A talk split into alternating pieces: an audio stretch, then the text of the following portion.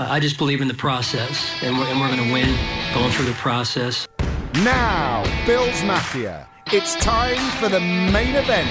So sit back and enjoy the show. Bills Mafia, welcome to the Red, White and Buffalo Blues, a U K Bills podcast, Bills news with a U K twist. Matt and Robin. Good evening. Today, Robin, how are you doing? And Very what good. Second week of free agency we've had. Yeah, I know. We've got uh, more free agent uh, signings to go through after the emergency podcast last week, after uh, Don Miller. Definitely no more signings in uh, free agency. Definitely no big uh, big splashes. But yeah, I'm just looking down my list there. What have we got? Six six new players, six new signings. Well, I'm, two quarterbacks. I'm going through Twitter right now just to make sure that nothing yeah, yeah. comes out whilst we're right recording. Now, make sure Brady's not uh, signing on. But yes, six six new. We've got the you've got the trade of the seventh round for Case Keenum. Yeah. The backup. We've got uh, wide receiver Jameson Crowder to replace yeah. the departed um, Cole Beasley. I mean, we, uh, Izzy McKenzie as well. I think that's really smart from the yeah uh, yeah smart. We got we got, we got um, obviously Shaq Lawson come back. Oh um, God, yeah. I don't think we mentioned that on the last uh, on the last show. I think that came back afterwards with Jordan Phillips. Yeah. Uh, Greg Manx, a um, yeah. an offensive lineman, and yeah. and recently, just just before we went on air, um, Tywan Jones.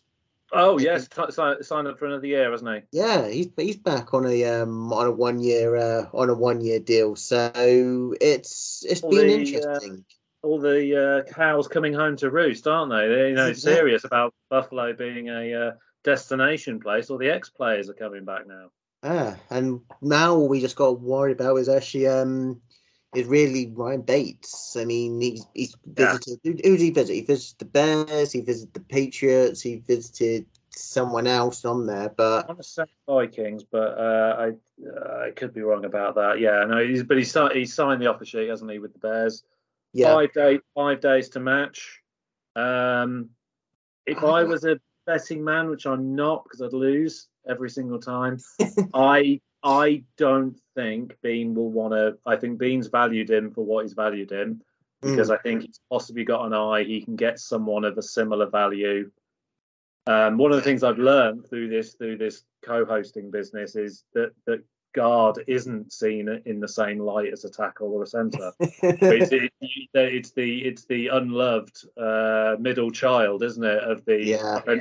family. Centre gets all the love, the tackles get the love, but the guard just seems to be a little bit more replaceable, doesn't it? So, yeah, I, I'm I'm on the fence about this. The fact that they tendered him low really, to me, means that they're probably looking elsewhere. I mean, yeah. they still have um, Botka. Okay, he's on injured reserve. He's still injured at the moment, but he's unrestricted. Yeah, I know he can play a bit of centre. I mean, it's not his favourite position, but he can play both guard positions. I know Ryan Bates was a jack of all trades along yeah. there, but I think they have. They're seeing how Botka actually progresses. Um, and might ink him to a one-year deal, and I think they will go out and and draft someone on yeah. there. And we'll talk about this with our um, with our guest um, Dean yeah. Kindig uh, yeah, yeah. for it. But I actually do see them letting Bates walk. I mean, this it's, it's an unpopular opinion on there, but yeah. you just see the fact that they didn't, they're not going to get any compensation for it. They tendered him low. Yeah, means that they've set their price on him, or they yeah. have they feel confident in who's out there and who's going forward. Yeah, to um to really get to really get where they need to go in this yeah. um in this off season. I think I think Bean's got his eye on someone. I think he thinks that he can get someone for two to three million, give or take. Mm. Um, in free agency, there's there's a guy he can pick up. He's got four of the five, really, hasn't he? He's got his centre. He's got his two tackles. He's got his left guard now. Yeah. Um, he can hang on. Um, and he's probably thinking, yeah, it's not it's not worth it, which is a shame because he seems to be very popular. And he's one of those guys who's hung around for long enough and he got his break. And, hey, if he can get more signing for the bet, you know what? Good luck to him. Yeah. You know, I mean, the, money going, going for the Bears, and hey, fair enough. Yeah, I mean, the biggest news, obviously, is is Case Keenum, um, hmm. charged with, our, I think, is our first or second um, seventh-round pick from the Browns, who we seem to be having, um, seem to be a bit of a Twitter enemy to to most people at the moment on there. We're not going to go into that discussion, but obviously... Oh, we're not going to go into that discussion, yeah. I mean, I don't think there's, I don't think there's too much more to be said. I think they, I, I think even putting aside the thing we're not going to talk about, I think they've made a catastrophic failure. Mm. I think they have panicked, and I think that whole place is just... I feel, I, I genuinely feel for Browns fans. A good, good, good guy I know who's just got into N F L actually, and he's a Browns fan. And I was, um, I need to ask him how, how he how he's doing, because I, I, I have a lot of sympathy for it, because it just looked like they were just beginning to get things together. They were a possession away from beating the Chiefs a year or two ago, and I, I don't think this ends well for them in a, in yeah. any every possible respect. Yeah, make sure he's nowhere near a bridge. Yeah.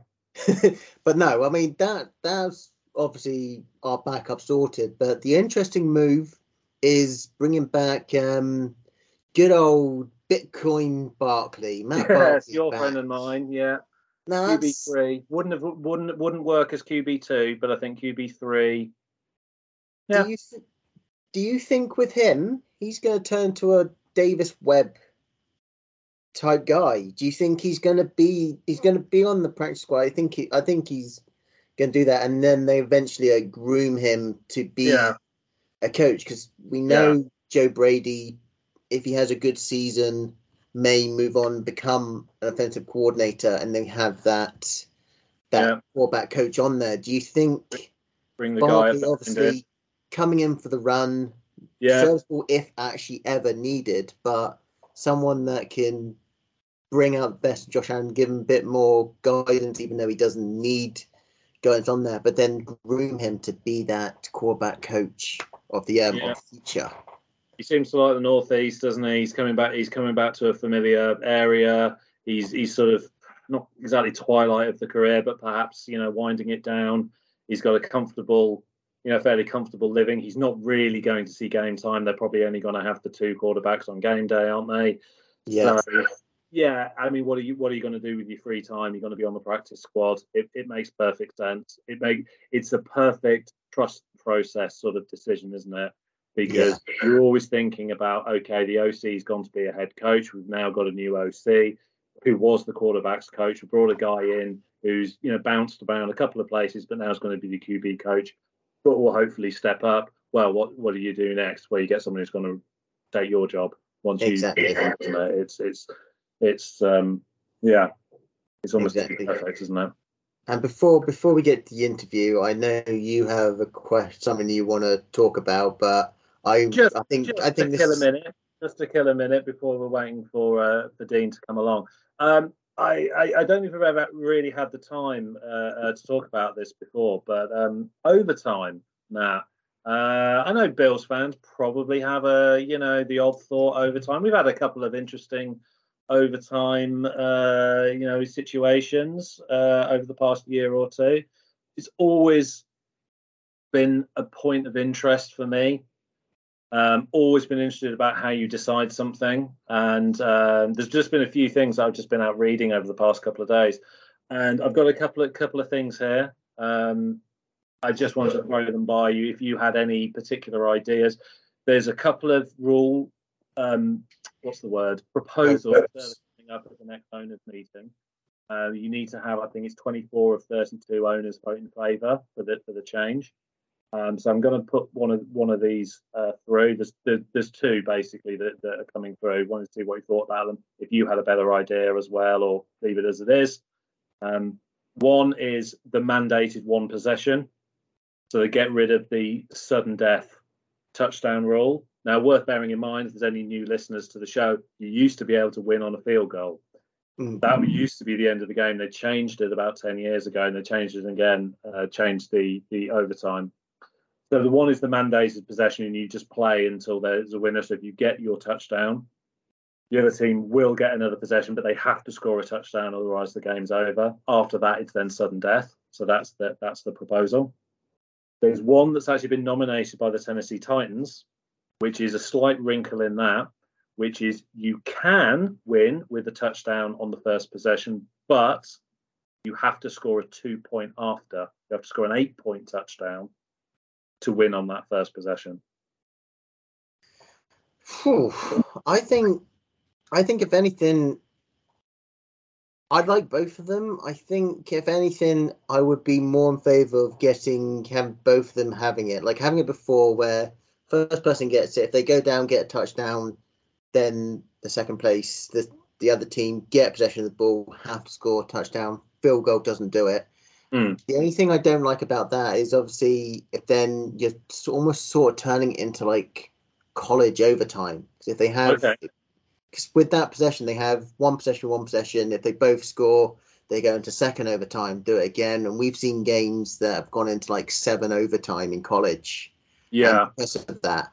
I mean, if anything, I would I would even combine both both those rules together. So both have to have both have possession. If the first team score a touchdown on the first possession and mm.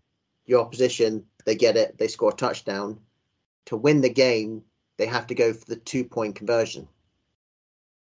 Can but oh, try like somehow that. Work it in to combine both of them in there. Oh, I like that a lot. So, so you, you, the first team gets the possession. If they score a touchdown, the team have to then score a touchdown with a two-point after to win, or they lose. Yeah, or even the first team go down, have to do a two-point um, conversion if they score a touchdown. If they miss it, then... the other team, they just have to go down, score a touchdown, kick an extra point. That sort of thing. So try mixing those two proposals up, kind of yeah. shake it up a bit and make the team really go for it. Because you're going to know that if you get a touchdown the first time round yeah. and the, the other team go down, get a thing, they know, okay, we just need to kick a field goal to actually take it um, into sudden death. But Yes. let's risk it. Let's go for a two-pointer. We either win the game or we lose the game. Yeah. And you're not getting into this college overtime football type um, yeah. scenario. Because I think well, we're probably both in agreement. And, you know, let's get it out of the way. That divisional round, when we lost that coin toss, we knew the game was over because we yeah. knew yeah. our defense was gassed. We yeah. also are fairly confident had we won the coin toss, I think the Chiefs' defense was probably just as gassed. Mm. And I think that probably played a big part in the two, you know, successful scoring possessions we had in the last two minutes of the game. And I think yeah. that's where injuries happen. That's where, you know, that that's when you you you endanger, because that's when, you know, hamstrings and, and ligaments start to go when people mm. are forcing themselves to go on. So it's all about keeping it, um, you know, as short as possible. That's why I, I think like you, I think we keep it to really no more than one possession each. But I'm going yeah. to add yeah. one more wrinkle for you. And there's two versions of it, and there's the one I prefer, but I'll propose the other one as well. Instead of a coin toss, because I think there's something about a coin toss that feels very random to me, and I and I say this as someone who always loses a coin toss, uh, but I'm very good at paper, scissors, stone, so maybe we should we, we should consider that. I'm very good at paper, scissors, stone. But here's, here, here's the idea, and I've read it in a couple of places. Instead of a coin toss, the team that had the ball in the fourth quarter has to hand the ball to the other team. So the Chiefs equalised at thirty-six thirty-six as regulation automatically means the Bills get the ball in overtime. So you hand over the possession. So whoever has the ball, and obviously because we remember the Vikings playoff game of about ten years ago where they like need it twice with a, with a minute to go. I think I lost to the same thing. They need it twice with a minute to go and it was like ultra conservative. If you do that and go into overtime, instead of a coin toss, you are giving the ball. If you ha- hold the ball as the as the clock ticks zero, the other team get the ball. You have to kick it off for that team as overtime begins, which then means with that minute or thirty seconds to go, you're not going to knee it. You're going to try and get get the score, and then you may even have one of these crazy scenarios where you're throwing the ball up in the air and you fumble it, maybe deliberately, accidentally, on purpose. Mm. So the other team is holding the possession as the fourth quarter quarter goes, which may add for a bit of craziness. The other one that's possibly there as well is that you don't essentially end the game at the end of the fourth quarter. you essentially treat it as if it were the end of the first or the third quarter. So if the scores are level at the end, you just carry on. You change ends, but you carry on. So if you've got the ball, you change ends, and then you carry on, and then we just get into that single possession each. So it's two possible ways of changing, taking away the coin toss. One is you just switch the possession from the team who had it last. The other is you essentially play on. I'll go one. I'd go the first yeah. one. This, yeah. It's just the second one just caused a lot of, would cause a, pretty much a lot of confusion on there. Um, I mean, I could I could see that one working, because if you if you're down like ten seconds, you're like thirty yards out, you and something on there, you can actually switch it, and then you're keeping possession. But then if you don't get it, then the other team going down. I'm not sure on that one, but I would probably say the first one more than anything on that. Mm. So to me, it means that the you have to make the most of your possession on that where, where you've got it. I hate the kneeing it with a minute to go and, and that kind of thing. You have to make the most of it, because you know going in you can't risk a coin toss or hope you know the luck comes up heads if it if it's your way. You mean mm. if you've got the possession, you're not going to have it in overtime, so you better make the most of it. Yeah. The flip of the of option two is that if you're forty, thirty you know, yards away, you'd normally be getting ready for a forty or fifty-yard field goal to go ahead, let's say, assuming the scores are level. You would then hold the possession because you know you've got a whole other period next where you can just drive all the way to the goal line, knowing that it's actually the end of a quarter rather than the end of regulation time, mm. which maybe makes it more interesting, but it's I, I'm trying to keep in mind the fairness. Yeah. yeah. I mean, it's, it's interesting, and that's what the um, what the obviously the guys, the the owners are going to do at their meeting in a few weeks. Um, well, I think it's this week or next week on there. So it's it's definitely worth listening out to see what's actually being um, proposed on there.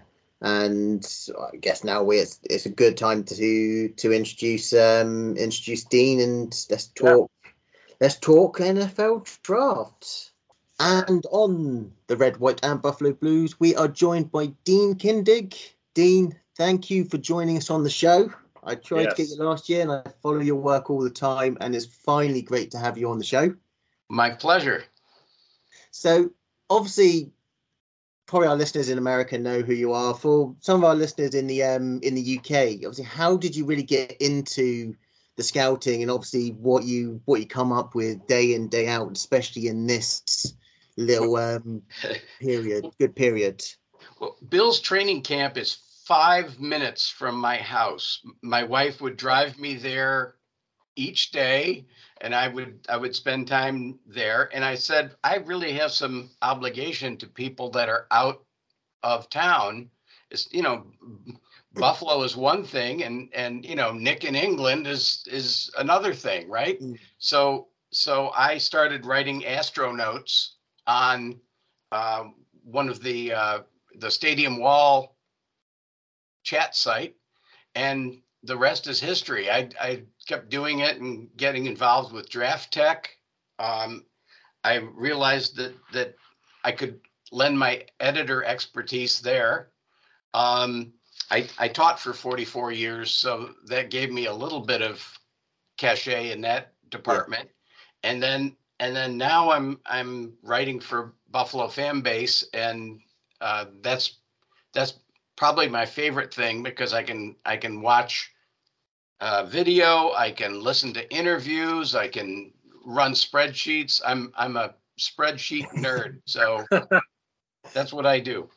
No, Can I, I mean, just ask a question about, about training camp, Dean? Because it's always been fascinating to me, because it it's probably something we don't really get, certainly in the United Kingdom, certainly with the British sports, because it seems to be like a, it's kind of like a summer holiday destination, isn't it? It's not just training camp like, okay, who's going to make the fifty-three? It really feels like it's families and a whole areas sort of go there. And, and what what's that like? What What's the access to the players like? Because I hear that players make themselves available to the fans when they're there as well. It's just like a real family right. thing, right. really.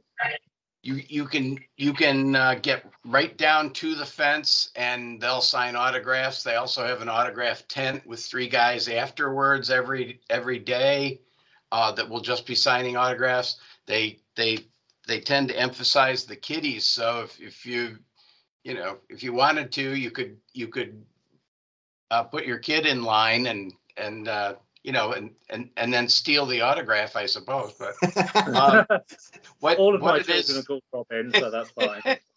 it, I it it does have that family feel, and they used to have the N F L Experience um, before COVID. Uh, the N F L Experience was a bunch of um, very cleverly set up um, events that you could do. You know, you could try to kick a field goal, and you could try to you could try to run over a line with um, a Um, a rubber rope tied to your oh, back, wow, um, things like that, and yeah. and oh, passing through uh, holes in a wall that were moving, uh, you know, things like that. So it, it is a little bit of a carnival atmosphere, but you know, on on the on the field, it's really really uh, serious. And but you can you can you can yell to the players when they're coming onto the field, and you can you can get their autograph afterwards. So, oh my God, that's fantastic! Yeah. It's a lot of fun. Gives you a great insight to what they do in training, in um, in practice, leading up to the week. Obviously, you get to sit there, watch them, and obviously do whatever do up and see who who the next next big thing is coming through. Really, isn't it?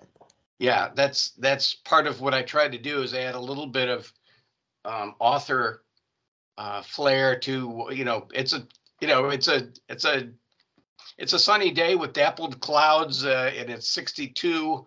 Um, you know, Josh Allen was the first out on the field and he's running laps, and you could say things like that. Oh my God. So I, I hopefully will get a chance to do that this um, summer. It sounds like they're coming back to Saint John Fisher uh, for training camp. And uh, it's it's like it, it's like camping for the uh, for the guys, except you know, with bringing their T V sets. Yeah, so it's almost, it's almost like a bucket a bucket list thing, especially for us in the in the U K to do, just to go try and get into a um, a training camp and just observe it. 'Cause I think that's the one thing that we do miss a little bit here, is not actually getting seeing actual footage footage up close. We just obviously rely on. on notes from the likes of Matt Perino, Ryan Tolbert, you, everyone that um, gets going there. So I think it's more of a, it should be more of a bucket list for, for U K fans, as well as obviously going to see a game itself. Yeah, maybe I should maybe should, I should open an Airbnb then, right? Man, you have a few takers, right?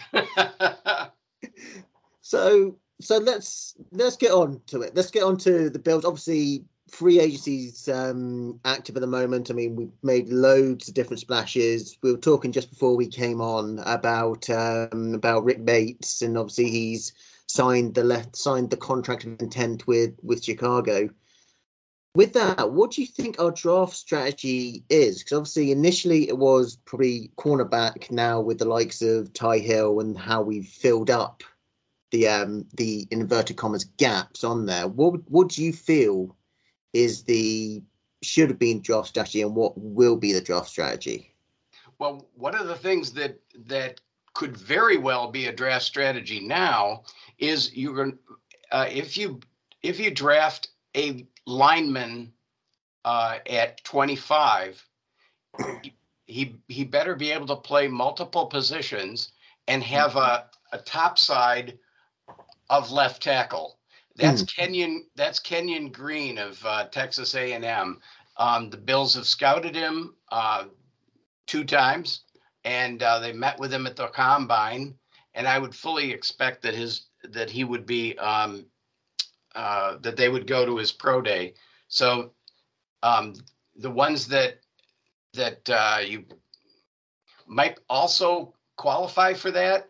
Cam Juergens from Nebraska. He he was he was their center. He can play guard, and he actually played tight end uh, mm. as as well. So so he's he's um, he's probably the fastest of the um, scouted guys. So that he would be one of those guys you would draft um, in the sixth or seventh round. Mm. Um, So that that's a possibility. And of course, you got to find a wrestler. And I did. Um, the wrestler is is um, from the uh, Central Florida, and that's we have some luck with Central Florida, and that's Cole Schneider. He'd probably be available in the fifth, sixth round.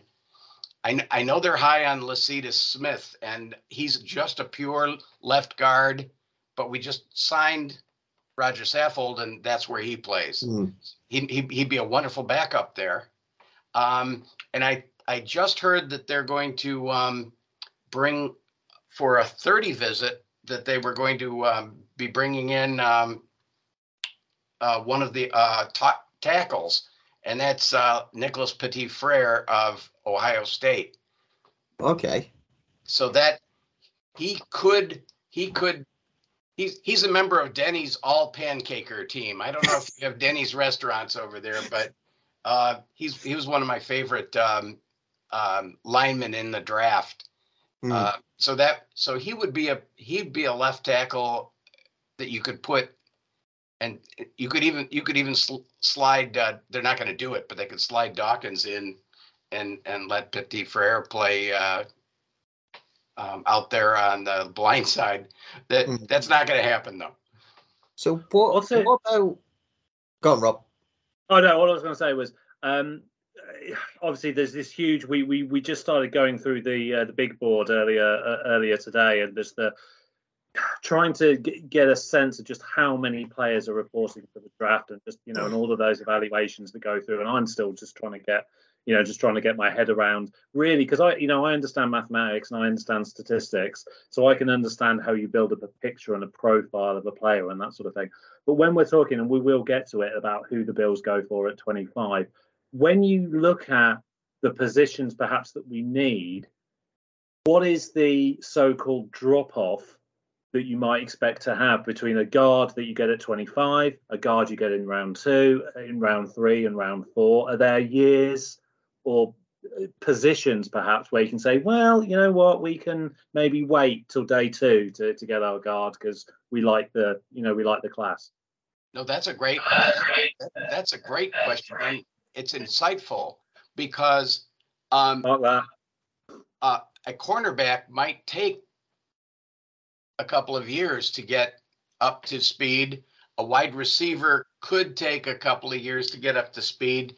Um, guards and centers have been have been doing this, you know, for years, it, um, and their job isn't going to change that much.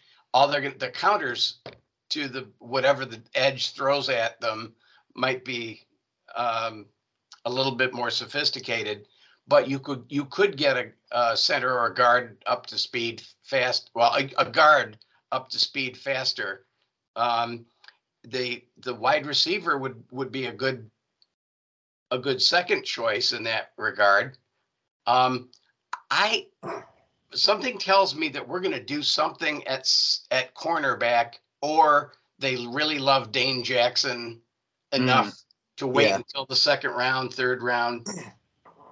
Um, and I'm in the minority, I think, uh, saying that, but I, I, I think that they like who they have already, and they think that adding pressure up front will produce um, the results they want from their uh, linebackers and cornerbacks.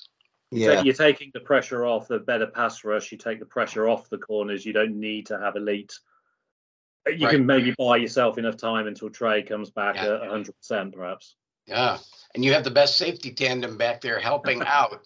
yeah, um, I, I'd worry, though, because um, it, it doesn't sound like Trey White's going to be ready to go um, week one, and that may that may influence their decision um, in the in the coming days. Uh, what are they going to do about cornerback number one? I'm, I, mm-hmm. you know, cornerback number two was enough of a problem, but finding out that maybe maybe Trey White wouldn't be ready for week one certainly Levi, changes your mind.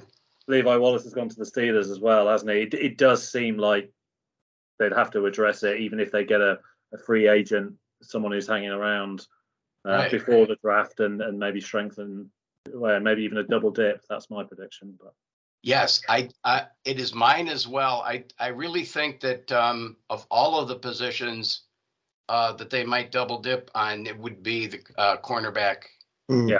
cornerback position. The other one, though, is that I I was given a, a list of the number of players that still need to be signed at each position, and and we're we're looking at at uh, to equal last year's number at that position. We we still need about between five and seven offensive linemen, um, four defensive linemen, four wide receivers, just to have a full um, yeah. ninety at camp. You know, yeah. that gets cut down to fifty-three if, you know, and maybe they're happy enough with their roster the way it is that they carry less this year. Mm. I think I think it's it's interesting to see on there, because obviously we now know that obviously wide receivers become that sneaky that sneaky need. Obviously you've got um, you've got Diggs, you've got Davis, you've now got Crowder for the year, McKenzie. Then you've got the the cutoff there. So what I like about what what Bean's done in there, he's he's addressed some of the bigger needs. Obviously beefing up that pass rush and that defensive line. Got in a, a solid veteran, so at least we got one position, starting position, obviously draft for depth as well in there, but it gives us that opportunity to pretty much go almost in any direction in yes. there. And I think that's that's what I like about what he's actually done so far, and I think it's going to be a very interesting draft and what and what direction really they can go in. Right, and I, I think we have five more weeks as, as of yesterday.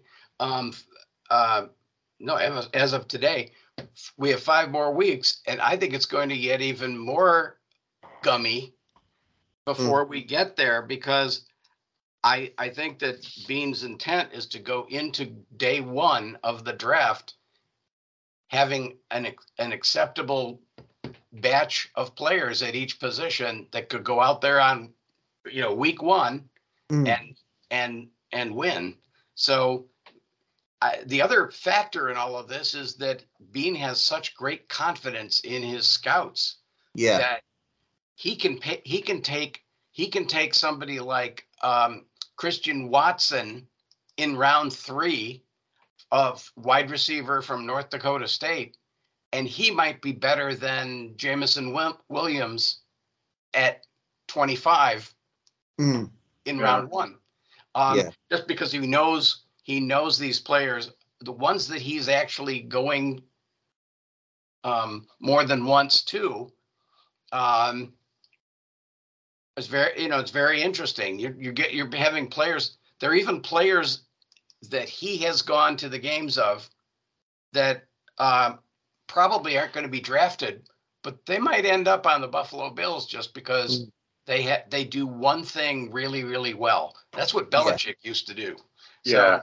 Uh, you know, you need one thing well, okay, that's, you know, we need a wide receiver that's really fast and, and is a kick returner, and, and he's probably the best at bubble screens, mm. you know, um, th- you know, that, that player could be um, picked up in undrafted free agency. Yeah. So. I mean, go on, Rob. Yes, that, cheers. That, yeah, I know. I think you're absolutely... Absolutely right, Dean, because at, at this point, the the fundamentals and the core of the team has been built, and they, they, they've done that. They're now looking, like, to use that that that word, the gadget player. I thought it was really interesting with uh, Duke, uh, Duke Johnson that they that they managed to sign just yes. to do a little something else that, that the team didn't quite have. He doesn't need to win you every game, but you can bring him on and you can do a job and he can do that thing for us.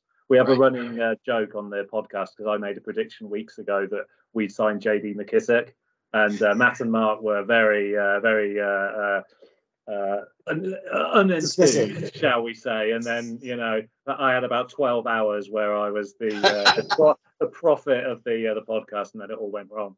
Um, can, can, I, can I just ask what, one question? Because one of the things I've always said, and, and, and Bean says it in every single interview about, he doesn't go for the position. He goes for the best player available. And I, I wonder if the best position available that does still seem to be cornerback. And I'm just wondering if he does something in free agency to to to address that, does that free him up to to to just, you know, maybe he sees an incredible safety, maybe he sees a, you know, one more lineman, maybe he sees one more receiver, and he just thinks, what the heck, we could have this guy for ten years. We'll worry about cornerback when the right guy comes along. Right, right. It's it's so it, that is so possible. The, the other thing is we don't really know what position is going to drop. Mm. We we think we know. I think that there are going to be at least four cornerbacks available um, within within easy striking distance of the Bills at twenty-five. Um, yeah. I, I think Andrew Booth, Trent McDuffie, um, Khair Alam, and um, Kyler Gordon are all going to be right in that in that twenty-three to thirty range, and they and I, I think he lets the draft come to him if that's the way it it falls out.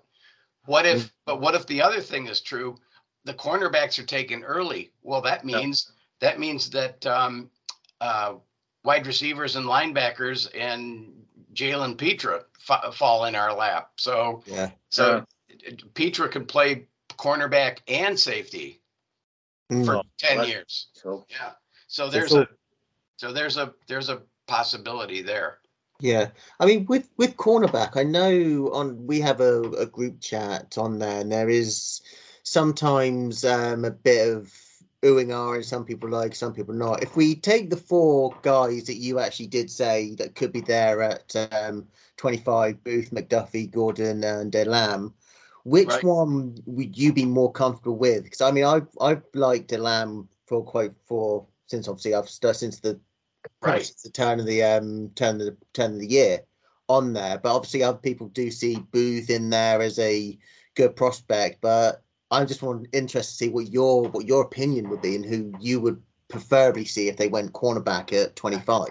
Yeah, uh, Booth, Booth would be my first guess. Um, it was all. It would also be my first guess as to which one Bean would take, because um, he he went he went and saw um, a game and then had two scouts go two other times, contacted him at the combine.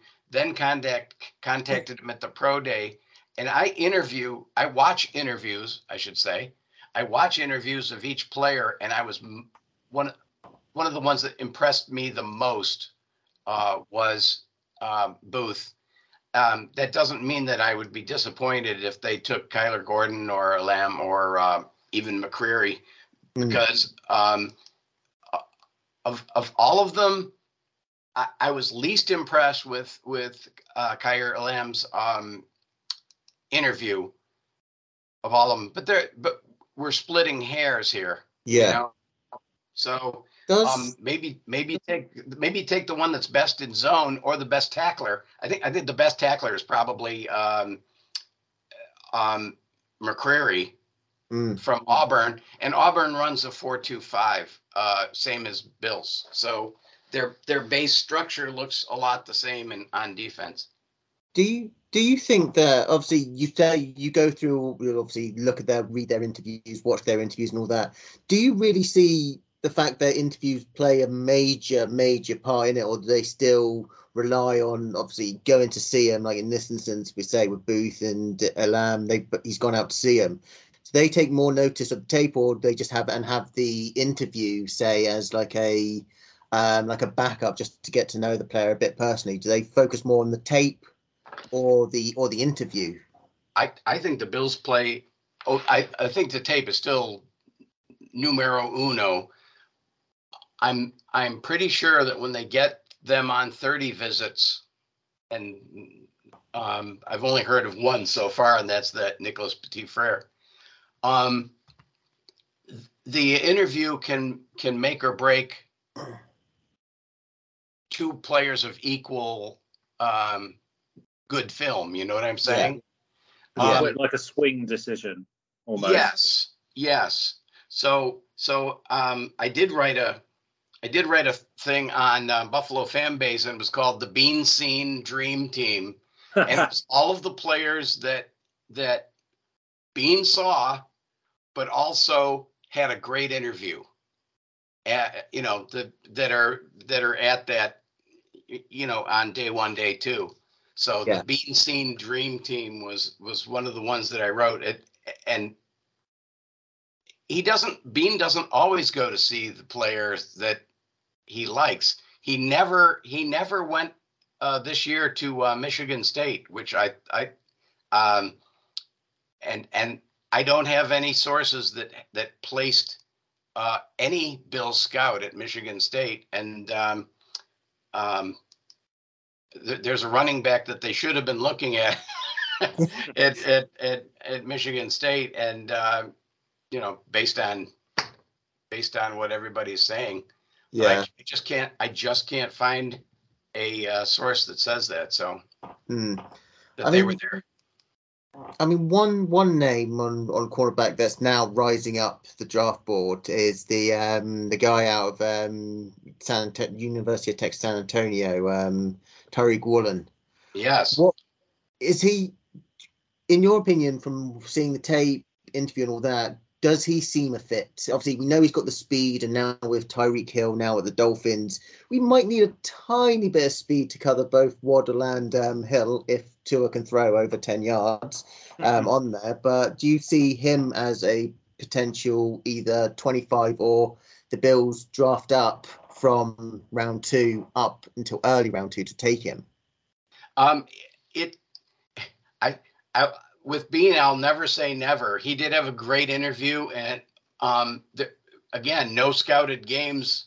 You know, they didn't go to San Antonio, and I and um, I I try to get a good um, beat writer uh, in my follows on Twitter for each uh, college, mm. and I could not find any anybody talking about uh, you know U T S A.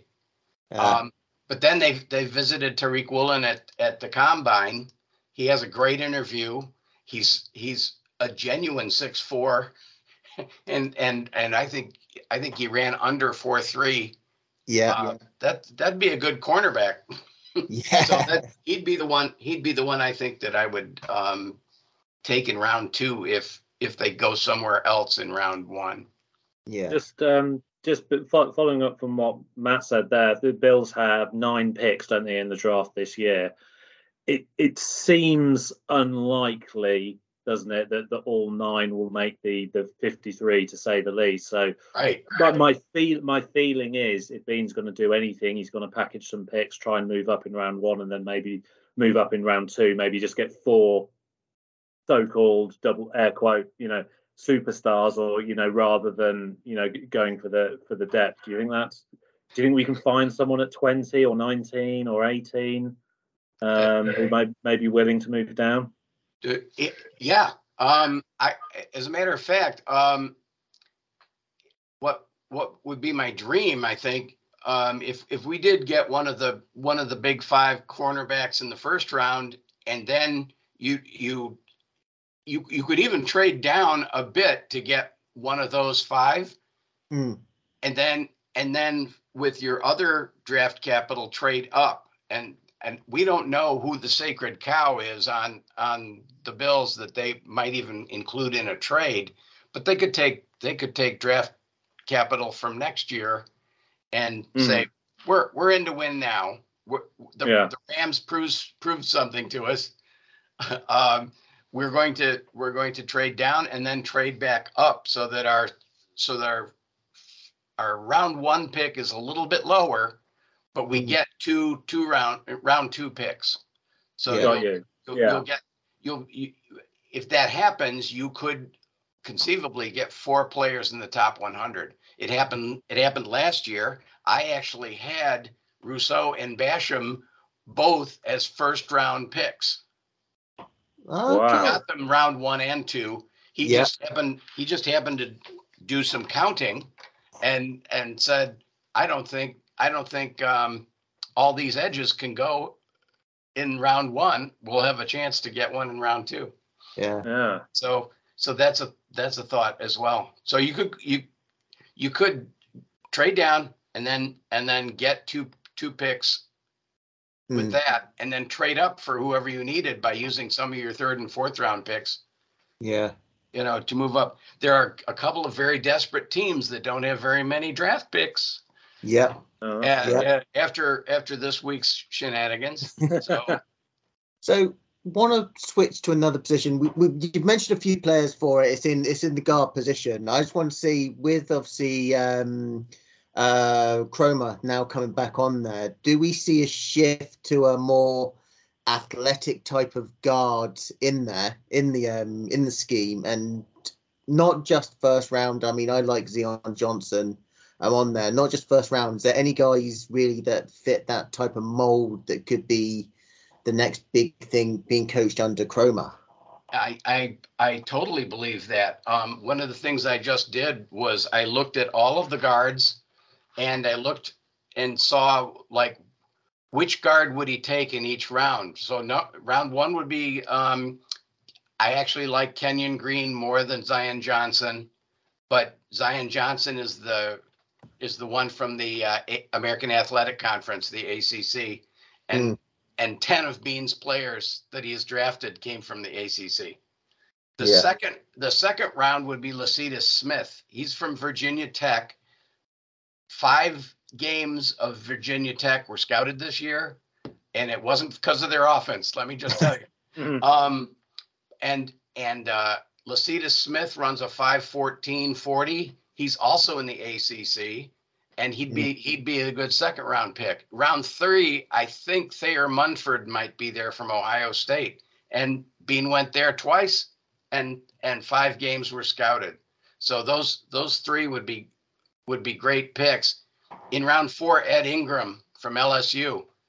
Bean and Shane, okay, the G M and the assistant G M at the time, went there, and then and and so did um so so did Brady, and and Brady is uh, the uh, Q B coach. Yeah, so yeah. so Ed Ingram might be on the list too. He runs a five fifteen uh, forty. He's he's. He, He, he fits the exact archetype that um, Cromer is looking for, and he's from the S E C. Um, he, he was a good player on a bad team. Let's let's just cut to yeah. the chase. But um, I I really think that between those guys, they're going to pick one of them. We know that they brought in uh, talked at with uh, Cam Juergens from Nebraska at the Combine. He's not going to go until the sixth or seventh round. So you've got. You've got that guy as well. Yeah. Uh, and uh, I'll throw one more name at you, and he he could play on the right side, so he's not going to go on day one or day two. But Jameson McKenzie out at U S C, um, he was probably my favorite interview of the, all of them. And, again, arch, archetypal um, um, measurables for like six five, three fifteen, uh, can can run just over five. Uh, second forties, and we don't get to see the, um, you know, at least in the East, we don't really get to see a lot of the um, Pac twelve games. But but he was pretty good um, as well. Yeah. So there are a lot of choices throughout the draft. Uh, the wrestler is Cole Schneider. I don't know if I mentioned that or or yeah. not. So he'd, yeah. he'd he'd be in that sixth round. So one, one guy. One guy I have looked at, I was watching the um, H B, H B C U um, game, legacy game, um, back in yes. February. Um, Florida A and M, Keenan Forbes. Could he be, I, I'd like what I kind of saw from him. I don't know if he's a sort of fit as like a round six to U D F A type type signing. I don't know if you've had any, yeah. any opinions on him. I, I, I don't have a lot on him, um, to be honest. Um, I have been following those H B C U colleges because this was one of the first years they had their own pro day. Mm. And and so that it, if it didn't start this year, it started last year. And that that really um, has attracted the interest of fans uh, as well. And everybody likes a diamond in the rough. When you yeah. when you pick somebody mm. that that nobody had on their board, and they just kind of go, who? Yeah, those are the ones. those are the ones that everybody likes to uh, have the staff, have the scouts earn their money. Yes, and and and I think our scouts d- did a very good jo- job today. There were like there it was yesterday and, and today. There were so many colleges that had this pro day on the same time, and we were like at six of them. Yeah. So you you know that they're um, the scouts are doing their work, and they're. Believe me, with with being there, uh, heading this up, they're going to be organized. They're they're going to know what to look for, and they're going to gather the kind of information that is filtered back to Bean. Yeah. So before I go on to the last the last category, which is going to be which wide receiver, obviously us being British on there, I just want to get your opinion on both um, Bandilia Olusani and David Ajabo. I know he's got an Achilles injury, which will probably knock him down a bit. Do you see Ajobo actually um, being a fit for, for the Bills and maybe a second round um, pick, maybe potentially high third if it's that bad? And yeah, it, what's your what's your view on Bandili? Yeah, it what um, I think one of them one of them is going to be taken right before the Bills. Um, yeah. um, uh, I uh, draft. Draft Tech is my old um, hunting ground, and uh, um, one of the um, guys that's in there really, really likes Ajabo, mm. um, and and and the Bills went to Michigan a lot this year. He actually took um, he actually took them for Dallas at fifty-six, and that was that was way earlier than, you know, that would be like a reach of thirty-five. Um, draft picks. And yeah. It, but the guy was so sure that, that Ajabo is going to be a success in this league that, that, um, yeah, Boye Mafe and uh, David Ajabo came, came off right before the Bills pick at fifty-seven. So that, that, that is probably, that is probably up today or tomorrow morning um, yeah. at, at draft tech dot com. No, that's cool.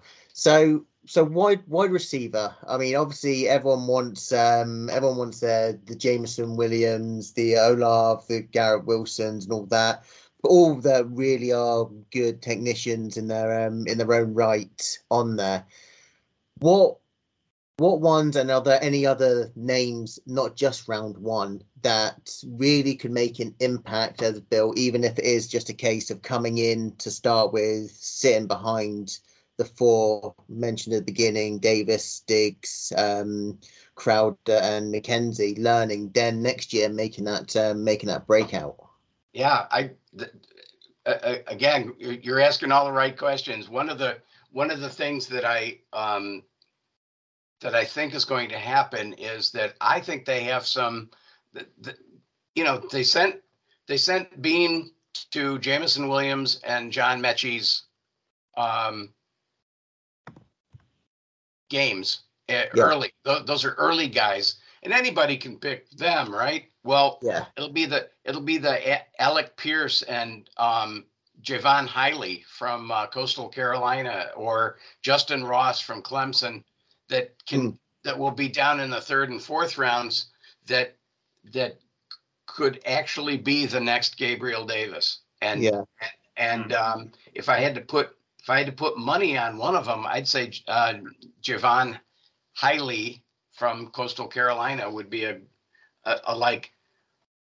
Um, if I say it, if I say it now, you'll remember that uh, that yeah, I, I, I think Dean Kindig was talking about that. um, and then they're and then they might go back to Florida Atlantic. I think um, that Sing- Singletary school. There's a guy there who I don't think will get drafted or will be the seventh rounder for the Bills, and that's John Mitchell from Florida Atlantic. Um, six four, two twenty-eight, runs a four four, um, yeah. and and just, you know, didn't get didn't get a lot of the uh, looks and didn't get a lot of the touches, um, mm. but he's the he's the top ranked player at Florida Atlantic, and Bean went. So yeah. that's that that was one of my, you know. That's one of my uh, head scratchers for this year. Yeah. Um, so I, I think the Bills were are going to come away with with at least two undrafted free agents in wide receivers that could have a fighting chance on the on uh, the squad, even on the practice squad.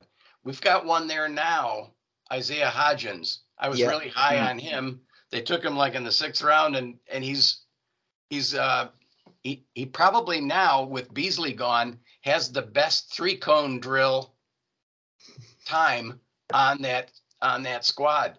So he um, in college he was twelve for twelve in the end zone, twelve catches off of twelve targets. Yeah. Um, so they would line him up. They would line him up in the red zone, and and. Uh, you know, he'd just go up and get it.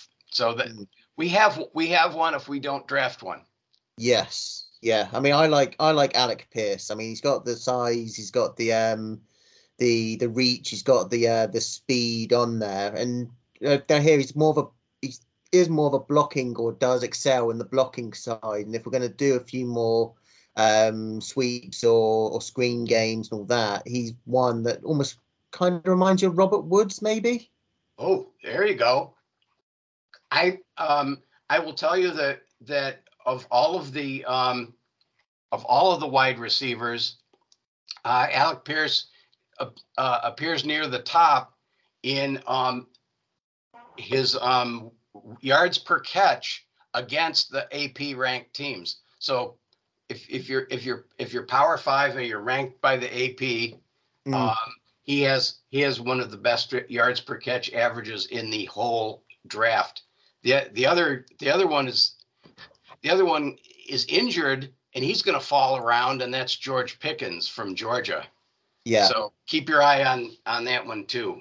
The the um, when I look you know when I look at good interviews, there were so many of them that you had to you had to divide it up some other way, and you, you have to. You have to look at the Bean Scene Dream Team to uh, to find those, but there there are guys there are guys that uh, were really good at uh, at their interviews.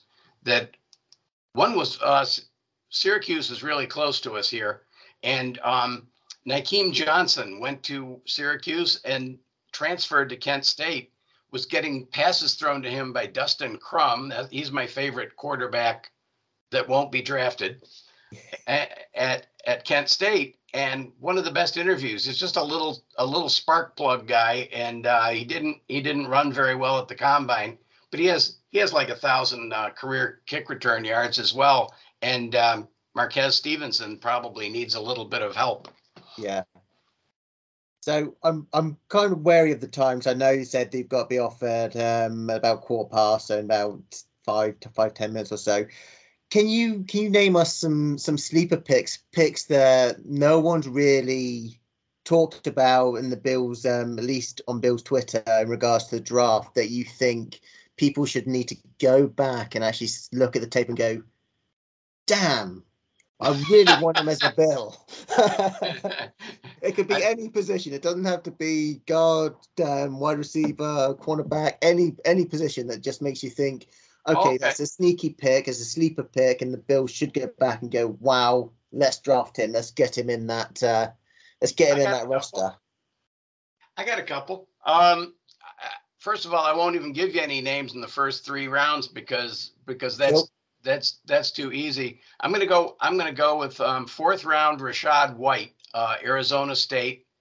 Um, one of the nicest interviews that I ran into. Um, he can he can run four three. Um, at one point this season, he led the N C double A in rushing yards per um, attempt, and um, and he was number one in the N C double A. So he's he's he's not huge, but fast, and um, I love I love that he he's that humble and hungry type player. So if you're looking for a running back, um, center Donovan West, he's a wrestler. Uh, he can play any position on the line. He's going to go about, um, I, I think, fourth round also, mm-hmm. and um, uh, maybe maybe the next round. Um, and um, he he is um, out on the on the West Coast, so we didn't get a lot of chance to see him. Dependable, athletic, versatile, uh, and he started every single freaking game. So he um the the um he won the league title as a wrestler in high school. So start him at guard, move him to center when Mitch Morse retires. So he's one. And one of my favorite defensive linemen is Jaden Peavy, uh, Texas A and M. Uh, again, uh, great interview, six six, three fifteen. Um, I think he could play either three tech or one tech. And we seem to love those kinds of guys. So Jaden Peavy. Um, and then one more I'll give you is, um, well, we're going to draft a punter. Yeah. Yes. And and I think the one that we're I, there's two that I think one is not going to be drafted, but the one that's going to be drafted is Matt Araiza um, from San Diego State. The Bills went to um, the San Diego State uh, Pro Day, and uh, they were first in the Mountain West. We never we never uh, think to look there, but he's got he's got some meat on his skeleton, and that's he's a good one, Matt Araiza. Yeah. Um, and the running back, the running back that I like down at the end there um, could really, really take a place of Breida. Um, and I know we signed one, but I'll bet you they bring one in. Anybody they sign for a one-year deal, watch for a draft pick or a, a guy that they're really high on to bring in and develop, uh, mm-hmm. even on the practice squad. This um, is Max Borgi, Washington State. Yes.